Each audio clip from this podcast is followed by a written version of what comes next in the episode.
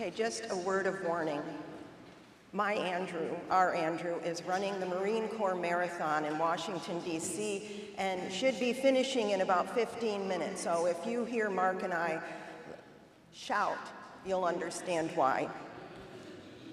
If you could have seen this little boy when he was 12 years old, he could barely run, and now he's running an eight and a half minute mile. So we are so proud of him. Thank you. Thank you.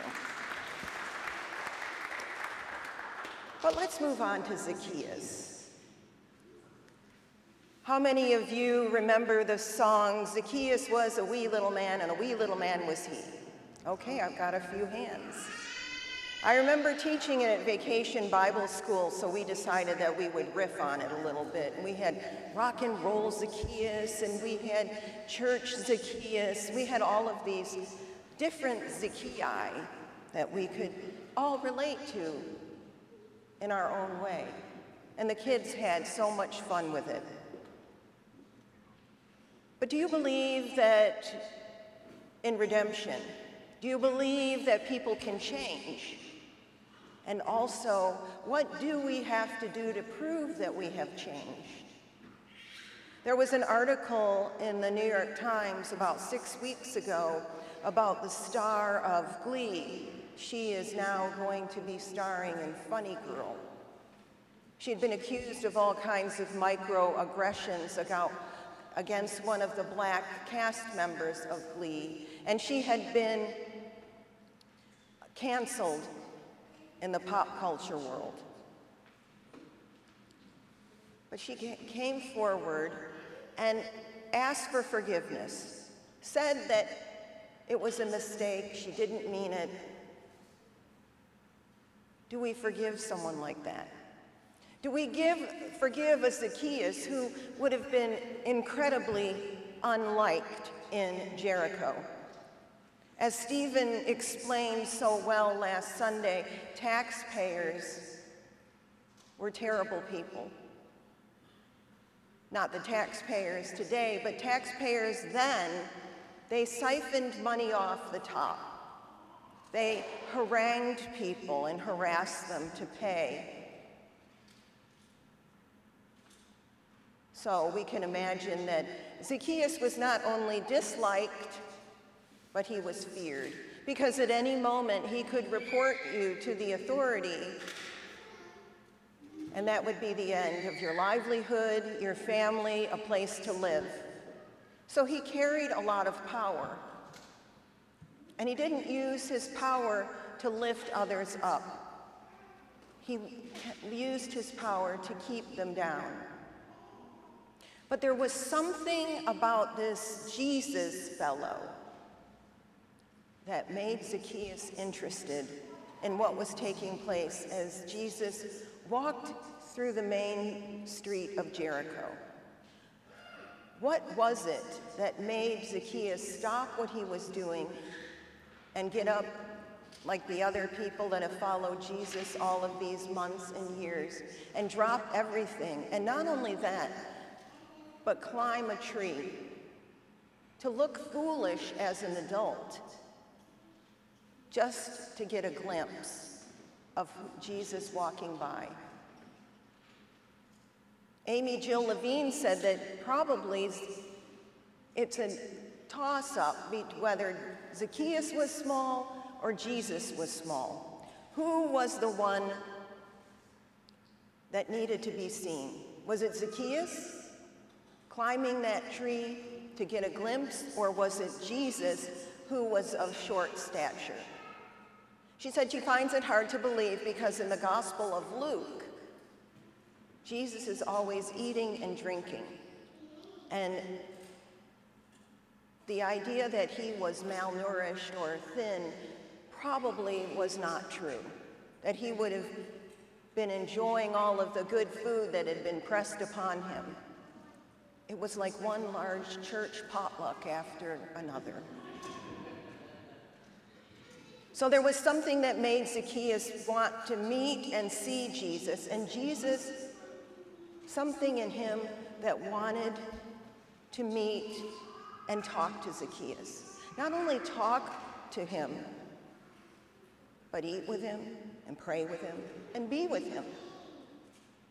Most of the time, we try to avoid people that we don't like, that we don't care for, people that we're afraid of. We think, let's just keep them at arm's length because it just makes our lives that much easier. But as we know, Jesus did not take the easy way. Jesus, more often than not, took the hard way. In fact, he will take that hard way when he walks, the cross, walks to the cross. And people naturally scoff at Zacchaeus and, and at Jesus. They're angry that Jesus should pay attention to someone that has been so awful to them. But Jesus says to them, I came to save the lost. That's how we always think about things. Why are you being so nice to this person? They're certainly not nice to you. But if we only talk to people we liked, then are we really living the life that we are being called to? It is having those difficult conversations with others that make us more understanding and Christ like, that make us see the story of the other. Stephen Covey tells the story of a man who was sitting on the subway and the man's children were running wild. And people were starting to get upset because he just had seemed to have no control over them.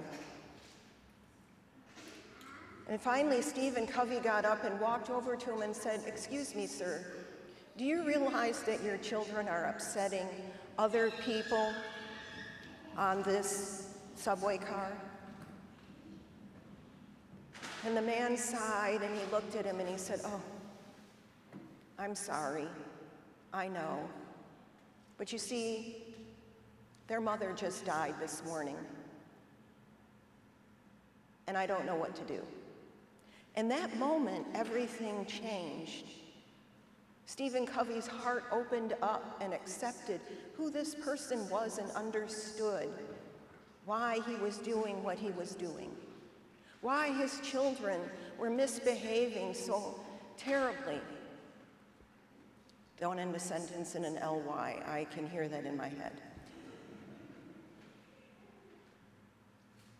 And everything in that moment changed for Stephen Covey, and I do believe changed for that man because he had someone that he could talk to and someone that would understand just as Zacchaeus did on that fateful day climbing that tree. I often wonder what Mrs. Zacchaeus thought about all of these people showing up for dinner. But in that moment, she saw Zacchaeus' face lit up with happiness and joy and peace.